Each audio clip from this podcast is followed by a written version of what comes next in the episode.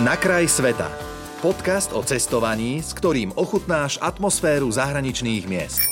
Všetko o miestnej kultúre, jedle, tradíciách, ale aj praktické tipy a rady, s ktorými sa vo svete nestratíš. Veľmi sa teším, že môžem tentoraz v rubrike Na kraj sveta privítať Anku Onderkovú. Vítaj u nás. Ahoj Karol, pozdravujem aj poslucháčov. Cestovateľka, čo cestovateľka? Vášnevá cestovateľka, žena, ktorá sa sama vybrala do Maroka bez toho, aby sa bála. Alebo bála si sa najprv, nebála si sa? Je to bezpečná krajina pre ženu? Úplne som sa nebála, mala som rešpekt a predsa len je to, je to arabská krajina a, a prvýkrát som išla do arabskej krajiny sama, ale neboli to ani predsudky, bol to vyslovene len taký, taký rešpekt. Prečím si mala najväčší rešpekt? Pred, eh, dajme tomu, kultúrou eh, alebo na rovinu pred tamojšími chlapmi alebo pred nejakými obmedzeniami? O čom to bolo? Ja sa vyslovene nebojím ľudí, a, ale je to predsa len iná kultúra. A, nepoznám až tak veľmi dobre tie ich zvyky, Mm-hmm. Teda videla som a navštívila som už predtým nejaké arabské krajiny, a, ako napríklad, ja neviem, Jordánsko, Egypt a podobne, ale nie som v tom až tak zbehla. Čiže som sa veľmi bála, aby som náhodou neurobila niečo, čo by mohlo niekoho uraziť, vyprovokovať a podobne. Takže som bola naozaj veľmi opatrná v niektorých mm-hmm. veciach. Podarilo sa ti niečo také ozaj a dali ti potom najavo tak nejako opatrne, že hopla, že taďal to radšej nie? To nie, vyslovene nie, neurobila som žiaden nejaký veľký kiks. A jedine, pričom ma pristavovali, tak sa mi stávalo, že ma zastavili na ulici ľudia, keď videli, že som mala telefón, ja ho zvyknem nosievať len na takej šnúrke prevesený cez telo, lebo v kuse používam offline mapy a podobne, takže stále ten telefón mám niekde po ruke tak ma pristavovali, aby som sa na ňo dávala pozor, pretože ah. už oni ako keby sami šípili, že niekto mi ho môže strhnúť a podobne, takže Mm-hmm, Jedine to. Mm-hmm. Ale to a... bolo zase milé, lebo ma upozornili na jasne, to. Jasne, to je super. No, zažila si tam nejakú nepríjemnosť, či už zo strany ľudí, úradov, alebo proste niečo vyskytlo sa, akože čo ti bolo naozaj, že hm, to, radšej nie? Nebolo to vyslovene nepríjemné a možno je to aj tým, že ja som viac menej už taká zbehla a otrkaná v rámci cestovania, ale viem si predstaviť, že niektorým ženám by mohli byť nepríjemné niektoré prejavy mužské, ktoré tam sú zjavne na bežnom poriadku. Uh, ja neviem, vykrikovanie po ženách, no, pískanie, prihováranie sa a podobne. Čiže ak e, nejaký že mýtu a podobne hnutie, tak e, tam by si teda zguslo wow. na týchto mužoch. Uh-huh, uh-huh. Ale proste netreba im to mať nejako za zlé, treba im dať jasne a rázne najavo, že nemáte záujem, nechcete sa baviť a podobne. Nie zase veľmi arogantne, lebo to ich môže ešte viac vyprovokovať. Uh-huh. Čiže keď sa mi niečo takéto dialo, aj tým, že som bola vlastne sama, biela žena tam, tak eh, si možno, že dovolili aj trochu viac, ale proste usmiať sa, zakývať a jasne ukázať, že nie, nemáte Hej, proste záujem, stanoviť nejakú rozumnú hranicu, hotovo mm-hmm. dovidenia. Ako dlho si tam inak bola? Nebola som tam veľmi dlho, bolo to nejakých 11-12 dní. Tak poďme k tomu najhlavnejšiemu, aspoň pre mňa, ako chutí Maroko. Čo všetko sa tam dá zjesť, čo všetko sa tam dá vypiť, čo ochutnať. Ehm. Marocká kuchyňa je veľmi fajn, založená je veľmi na mese, Mm-hmm. Čiže ak ste vegetarián, jasné, najete sa, ale ak nie ste, tak si tam naozaj užijete všetky druhy mesa, teda okrem toho bravčového, lebo je, no, je to silná mm-hmm. moslimská mm-hmm. komunita.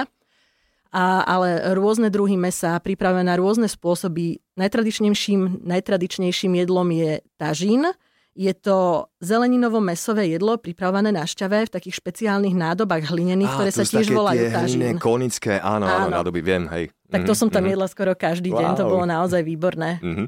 Čo ťa eh, tak nejako že najviac šokovalo v Maroku, či už v pozitívnom alebo v negatívnom? Bolo niečo také, dokážeš si ešte spomenúť? Šokovalo ma, ako ľahko a dobre sa tam cestovalo. Oh, ako ja sa tam som... cestuje dobre? Ja som eh, tam využil vlastne aj vnútroštátny let, eh, keď som letela z Agadíru do Casablanky. Potom som využívala veľa vlaky, ktoré sú naozaj na veľmi dobrej úrovni, dokonca v niektorých eh, častiach premávajú aj rýchlo vlaky na hmm. štýl TŽV, takže sa viete aj veľmi rýchlo niekam dopraviť. A cestovala som aj autobusom a to boli tiež naozaj veľmi dobre vybavené, veľké, klimatizované, pohodlné autobusy, takže to som bola veľmi milo prekvapená. Wow. Kedy je najideálnejšie vycestovať do Maroka? Je nejaká sezóna, že počas ktorej to vyslovene, že odporúčaš a potom zase inokedy, že asi by som do toho až tak nešla? Ja som tam bola začiatkom leta a tým, že ja naozaj e, zbožňujem horúce počasie, takže e, mne to veľmi vyhovovalo, ale viem si predstaviť, že niekomu tie 40 stupňové teploty nemusia robiť dobre, oh. takže väčšinou sa odporúča buď z jary, alebo potom e, na jeseň tam mm, cestovať. Mm. V zime je tam trochu chladnejšie a dokonca v niektorých horských oblastiach je aj sneh. A to leto je zase extrémne horúce, ale pri pobreží napríklad sa tam chodíva veľa aj v lete, pretože predsa len na tom pobreží je tam aj nejaký Vánok trochu od toho mora, ale vo vnútrozemí, napríklad ten Marrakeš je naozaj, je tam páľava mm-hmm. v mhm. meste. No dobre, tak teraz sme trošku tak snívali a poďme e, do veľkej praxe. Aký budget si pripraviť na, e, na Maroko? Treba veľa peňazí, málo, je to niekde v strede, čo sa týka turistiky. Čo dokážeš odporúčať? Ja si nemyslím, že je to drahá krajina. Uh, dokonca sa tam dajú nájsť veľmi lacné letenky. Ja som sa pre Maroko rozhodla naozaj extrémne rýchlo, pretože som objavila letenku za stovku z Viedne, Halo? spiatočnú. čo si? Áno. Ako dlho dopredu si ju musela rezervovať?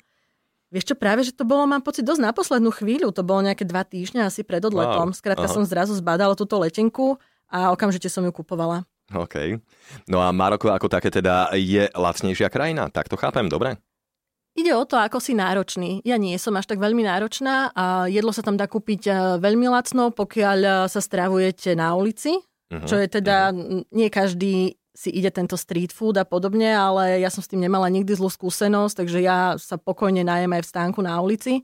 Uh, ubytovanie, uh, vždycky, keď cestujem sama, tak si vy, vyhľadávam proste ubytovania s 24-hodinovou recepciou. Nech je to hotel, nech to nie je nejaké Airbnb uh-huh. alebo guest house a podobne takže tam som investovala trochu viac, ale stále sú to veľmi príjemné ceny. Tým, že som cestovala sama, tak samozrejme to ubytovanie ma vyšlo drahšie, ak by som to s niekým zdieľala, tak vás to vyjde úplne v pohode. Ja si myslím, že som do celej tejto cesty mojej asi 12-dňovej aj s letenkami, so všetkým investovala asi 1000 eur. No, tak to je veľmi príjemné na to, že človek má exkluzívny sa. zážitok. Jasne, super vec. Čo určite e, nevynechať v takom Maroku? Je niečo také, čo by si odporúčala, že proste toto je, že must see? Ja som toho nevidela zas až tak veľa, lebo jednak eh, to bol pomerne krátky čas a ja som ten typ cestovateľa, kde radšej sa, sa niekde zdržím dlhšie a užijem si tú atmosféru a to mesto a budem pokojne sedieť aj pol dňa niekde na káve alebo na čaji a pozorovať ruch a dianie na ulici. Takže ja som navštívila v podstate Agadir, čo je um, tá prímorská destinácia turistická.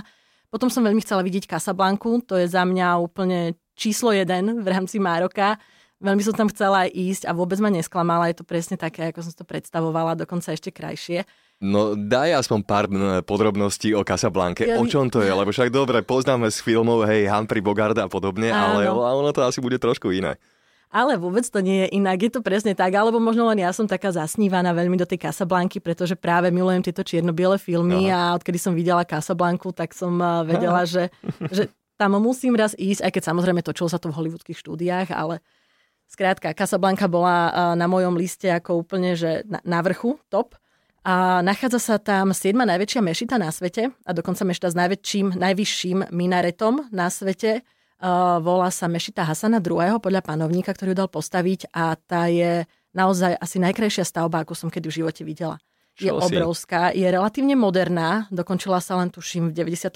roku a otvára sa tam strecha, lustre sa tam spúšťajú na diaľkové ovládanie, tam neuveriteľná akustika vo vnútri. Je to zdobené, ja som v živote nevidela niečo tak nádherne zdobené do detajlov, vyrezávané a podobne a to som naozaj videla Taj Mahal, videla som rôzne iné stavby, ale táto mešita bola naozaj úžasná. A je to inak jediná mešita v celom Maroku, do ktorej sa dostanete ako turisti, pretože inak, mm-hmm. ak nie ste moslim, tak vás nepustia do mešity. OK.